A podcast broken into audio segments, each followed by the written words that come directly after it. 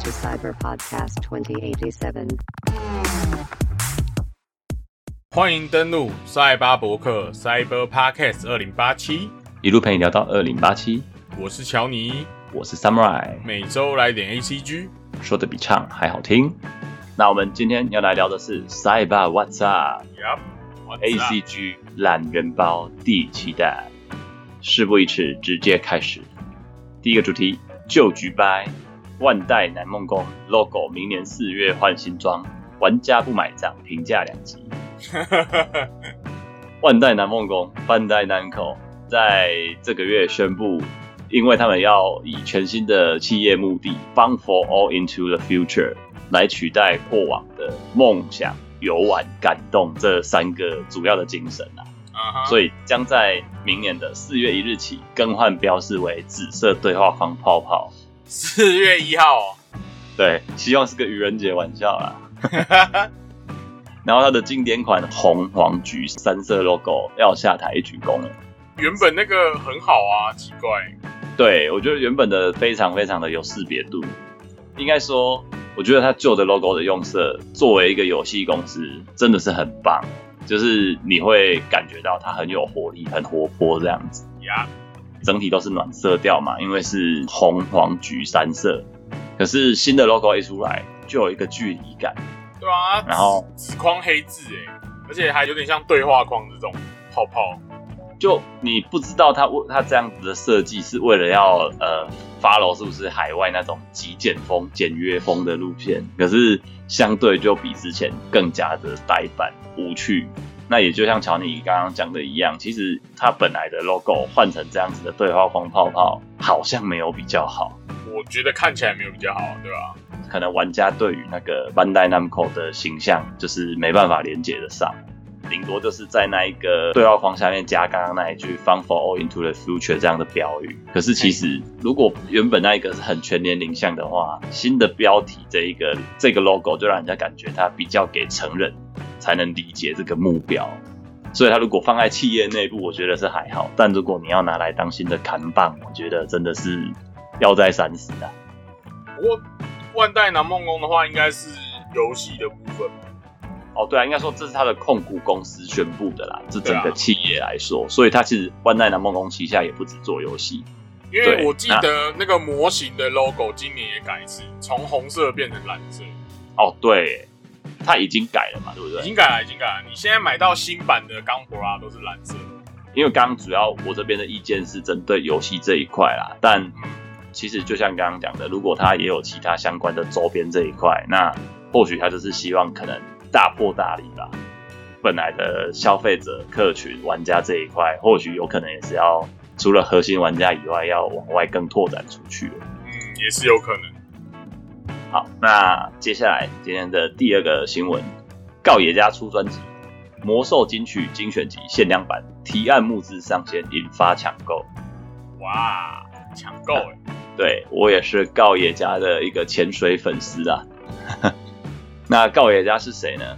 他是十年前由 DJ 问号跟哈特利胜藏组成的一个游戏影片的乐团。他们主要是跟那个知名的机造影片团队 F K Player 合作推出了一系列跟魔兽世界有关的机造影片。那在这之中，因为他们的影片呃，除了恶搞魔兽本身之外，也参考了很多台湾，譬如是戏剧或卡通，所以他创作了蛮多的衍生歌曲，像夜市园、茶餐厅，还有最红的算了吧，虚空雷神兽，那这些都是粉丝应该一听就耳熟能详的曲目。告野家他们呢，成军十年来一直有想要做这件事情，上个礼拜提案不到几天，已经募得了四十五万，目前已经四十七万。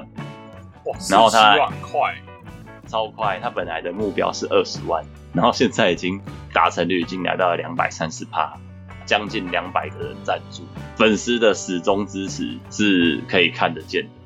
那在今年六月，他们也已经试出了那个算了吧虚空雷神兽的完整版公告，是他们的歌词补完计划的第一弹。那有兴趣的人可以到 YouTube 上面搜寻，非常有趣啦。他们在这个募资里面限量二十份最贵的告野家爱你全家版，里面还包含一次告野家夜市伴游，有两位成员陪你逛夜市，逛夜市，真的连自己都可以消费，真的是很棒。还不错哦。节目上线的时候，搞不好已经卖完了，所以真的心动不如马上行动。OK，接下来我们今天的第三个新闻：《鬼灭之刃》火之神血风坛抢先试玩心得。这边由我们已经入手也已经有玩的乔尼来分享一下对于目前游玩的一些看法吧。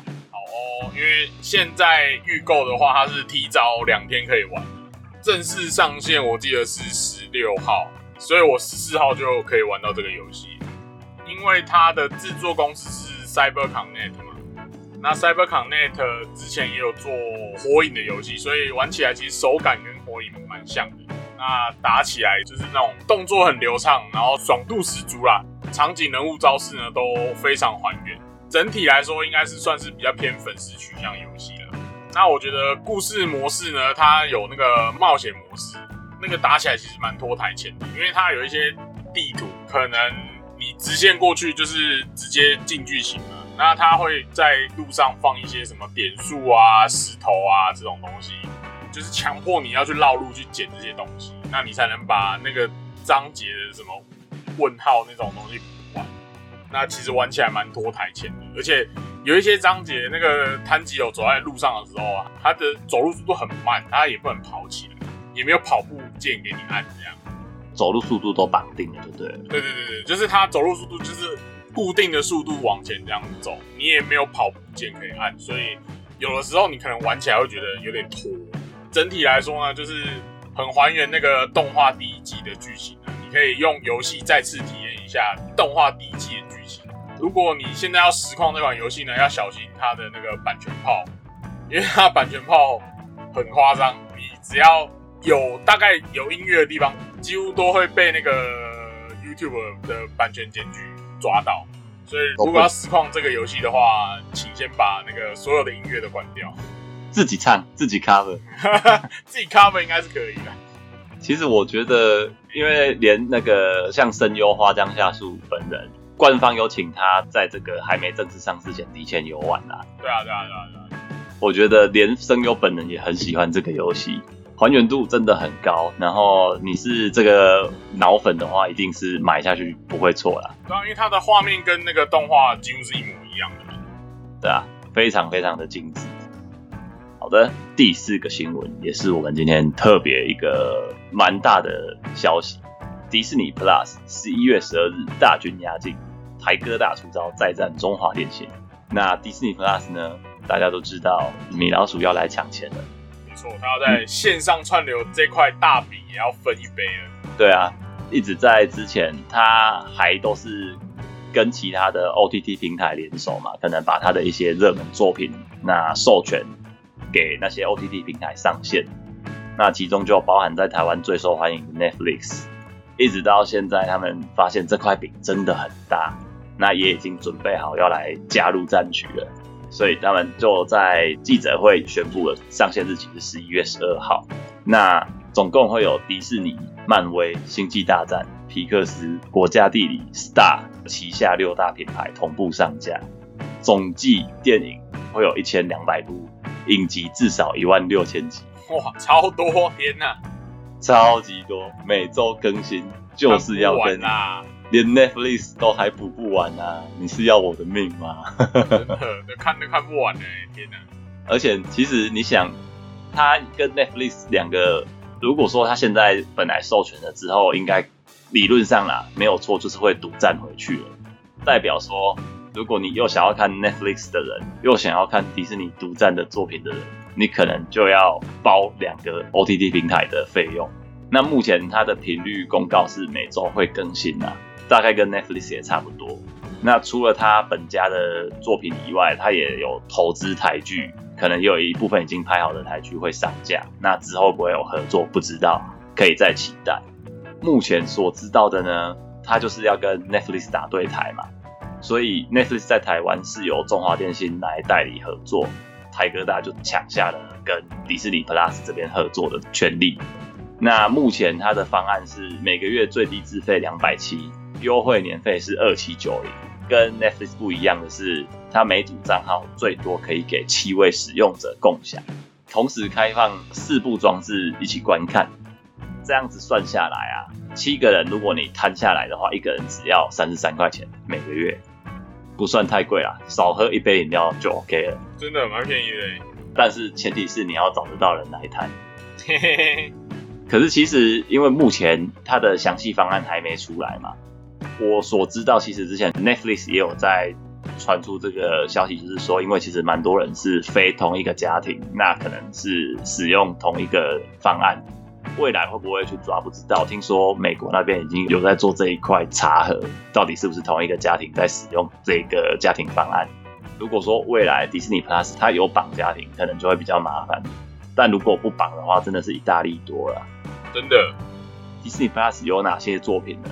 如果你是个漫威迷的话，它即将上架的电影有《黑寡妇》《复仇者联盟》，还有影集系列的，就是包含那个《汪达与幻视》，然后《猎鹰与酷寒战士》、《洛基》、《无限可能》系列，就是《If 宇宙》What If 吧？那个对 What If，还有最新影集《鹰眼》也预计有传出在十一月底会上线。哦，对对对，还有这一部，他拍好了。对啊。其实，如果是一个漫威狂粉的话，刷下去就对了啦。那除了 Marvel 以外，也有他们的经典真人电影，譬如《时尚恶女库伊拉》、前几年的《阿拉丁》等等。它也有皮克斯的动画，像《Frozen》、《Zootopia》、《寻龙使者拉雅》、《玩具总动员》、《脑筋急转弯》、《灵魂急转弯》这之类的。在二零一九年迪士尼收购福斯之后，包含。福斯旗下的电影也都会收录在 Star 品牌。那目前知道最有名的就是像《实习医生》跟《阴尸路》都会上架。哇，Walking Day 十季，十一季啊，十一季，十一季不是最后一季吗？对啊，现在最后一季啊。哦，我卡在第七季，我真是没有勇气继续看完。我也没办法看，我第八季第一集就看不下去了。到后面已经真的是你要粉到什么程度，你才可以把这个剧情吃下去？真的好，然后除此之外，它也会推出迪士尼的原创影集，像《破案三人行》跟《地球最后男人 Y》。目前确定会上架的台剧也有《想见你》、《用酒干嘛点》、《叶问四》，还有《比悲伤更悲伤的故事》。他们的原创内容还有《星际大战》影集、曼达洛的 Billie Eilish 的演唱会电影《Happier Than Ever》。还有像是国家地理这一块的那个克里斯汉斯沃的《鲨鱼奇遇》跟《地狱厨神美食秘境》等等。地狱厨神是 Golden Ramsy 吗？对啊，哇，太爽了吧！Golden Ramsy。之前其实我就有看过这个系列啊，就是 Golden 会去到各种地方，然后去挑战当地的，还原当地的美食这样子。哦，这这个我看，这个我看，我是偶尔会在电视上看到。对啊，对啊。所以如果喜欢 Golden，也是非常值得期待这一部啦。那最后呢？冬季新番扫描，没错，新番又正式的开始啦。这个十月上了一部又一部，到底什么时候我们才能把它追完呢？哇，超多的！十月这个十月真的超多，而且续作一大堆。最近我刚好进入比较忙的工作旺季了，这一块要靠乔尼来帮我们分享一下，最近有看了哪些值得推荐的作品。刚好我最近看了一堆啊，列出来要介绍的，其实蛮多，我都是看过漫画的啦，动画部分就还没有特别看到这样。哦，我的话是动画、漫画有的会一起追啦，那就由朝你这边来开始吧。好的，首先是十月一号的蓝色时期，那我个人觉得呢，它的进度呢，比起漫画来说，节奏相对快。它的画面呢，有一种经费不足感哦，有感受到。其实声优呢也是新人，不过呢，它的内容比较注重内心的转换啦。就算对绘画没有兴趣呢，都可以感受到他作品内个绘画的热忱。我个人觉得还不错。我目前自己有看漫画之外，那也有追那个 Netflix 的进度，这个真的好看。第二集他不是去跟他妈妈摊牌哦，对啊。那一段，因为声优真的表现的很好，有一些家庭的沟通的议题的时候，看到会被插取到，觉得作者有这一块细腻的地方。没有错。算是亲子沟通教材。但就像乔尼讲的一样，就是进度真的有点快。啊哈。接下来乔尼这边要介绍的是，接下来是也是十月一号上的《异世界食堂二》，它是第二季。大家都知道它是一个非常下饭的续作啦，个人觉得非常疗愈。宵夜的时间呢，请勿观看，因为你真的会非常饿。它的剧情是接着第一季的，其实它也没什么主线剧情，有客人来嘛，那老板就做菜给他吃，因为它是现代的食物嘛。在这个异世界是没有这种这么高水准的食物啦，就是比较偏日常方面的剧情啦，比较没有什么主线推进的问题，我觉得还不错啦。这部算很有趣，食物的作画也是非也非常的精良。那接下来是十月三号的《无职转生》第二季，这一部呢也是续作啦，延续上一季的，它是异世界的成长作，作画呢依旧是非常精良。那这一季的音乐。我觉得特别的好听，就是 O P 跟 E D 都很好听。那整个观影体验呢是非常舒服啦。再来是也是同样一天，十月三号的《阴阳眼剑子》，这是恐怖搞笑作。动画版呢跟漫画版不一样的地方是，动画版添加了非常多福利画面，像是那个什么看不见的东西啊，在骚扰现实中的主角角色这些啊。扩写了，扩写了。我觉得他有点扩写了。那最主要呢是欣赏那个女主角是由雨宫天嘛演出的，那你可以欣赏她惊吓的演出。OK，再来是十月四号的《境界战机》，它是 Sunrise 日升社的新的机人番。它的故事背景呢有点像反叛的鲁路修，就是日本被分化成很多的类似小国家的领土这样啦。个人是觉得呢，它机器人太丑了。我不喜欢，所以我看了一集就没有打算要看了。没办法吃得下去这样。对啊，就是机器人比起鲁路修跟钢弹系列来说比较丑。它的机体让我觉得看的有一种就是半吊子嘛，要像福音战士那样比较偏流线也没有，它还是要保留一点钢弹那种比较硬的线条。它的机体还是偏硬的线条，就是有点四可是它的机设又没有像鲁路修那种。偏那种骑士风比较优雅的那个风格，这样我就觉得比较丑。那接下来是十月四号的进化果实，不知不觉踏上胜利的人生。这个是异世界龙傲天，那他的作画呢有点小崩，每一集呢可能会有几分钟的崩坏的那个作画时间这样。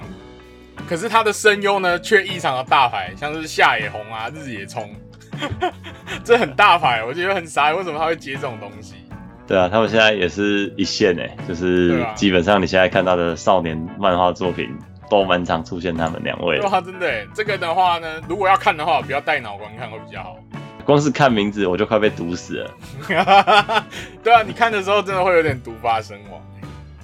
再来是十月五号的《宿命回响命运节拍》，这个我觉得很棒，作画好流畅哦。对啊，它是班代 Namco 的。大型手游的广告啦，应该可以可以这样说。那它的作画呢很精美，它是 MAPA 加上 Mad House 做的，经费燃烧之作。你看得到每一帧的经费都非常的充足，不会有什么作画崩坏的情况发生。那声优阵容呢也相当豪华，女主角群的声优阵容真的非常豪华。如果你喜欢战斗番的话，这一部可以看一下。接下来是十月六号的世界顶尖的暗杀者转身为异世界贵族，这一部其实比我想象中的还不错哎哎，为什么它跟其他的比起来有什么独到之处吗？作画也不错，那叙事也很流畅。虽然它是异世界爽文龙傲天啦，它动画改编的节奏比漫画好很多。剧情的编排上面来说，它动画的版本比漫画好。顺带一提的是。它同作者月夜泪也是写回复术士的重启人生，这一部不是也有改成动画吗？对，也有。然后他是李帆。好，接下来是十月六号的古剑同学有社交障碍，这个呢，我漫画跟动画都有追啊，我觉得有望成为本季霸权。本季霸权暂暂定暂定，对对对。制作精良啦，那音乐也很好听。它是属于日常校园的爱情番，后期画面呢可能会是一片白的，可能啦，可能。就是要有那个心理准备，你的心脏受得了吗？最后呢，要说一下，就是原作漫画呢，前阵子他在开虐，我不知道为什么他要这样编排，他把女二虐得很惨，我觉得看了我有点傻眼。那以这一季动画来说啦，可能会成为本季霸权。OK，到时候就来看看有谁来挑战他的地位吧。好哦，再来是十月九号的《世界尽头的圣骑士》，它是正统奇幻风格的异世界作品。目前呢是第二集，主角呢他的应该算是目前异世界里面品德高尚的代表之一了。他的人设设定的有点太完美，这样。看起来他也是轻小说改编的嘛。对，他是轻小说改编的，可是他比较偏正统奇幻的那种轻小说，他不是不会让你毒发身亡那种啊。那后期剧情呢，听说有点虐，那我把它列入观望名单。最后呢，就是十月十号的《鬼灭之刃：无限列车篇》，大哥才没有输，大哥又回来赚钱啊！真的，他第一集呢就有加入新的剧情，就是大哥上车前的那一段故事。我也有看的，我觉得很好看，很好看呢、他加了新的剧情，那那个料理作画，看超精美的、天哪！一堆人在讨论说，到底为什么要把料理画到这么好吃？真的，他？他是找那个魏公饭的阵容去制作大哥吃饭的画面，超屌，为什么把钱花在这个地方？真的。而且他那个原稿很夸张，他那个就是连很细微那个一粒米那种东西，他都画的很很详细耶。你好夸张光看那个老板把那个炸物端出来那个细节，真的，他那个一颗一颗那个 tempura 的上面那个颗粒都画的超细的耶，而且加上那个十月十四号又发售游戏了，我看我想这一次应该又是会再掀起一波鬼灭的热潮啦。真的还可以再战个几年，那我们就看下去吧。好，那以上就是最近看的一些新番啦，哎，十月的。有兴趣的人一定不要错过啦！那我们这集就到这边，我们下周见啦，下次见，拜。拜拜。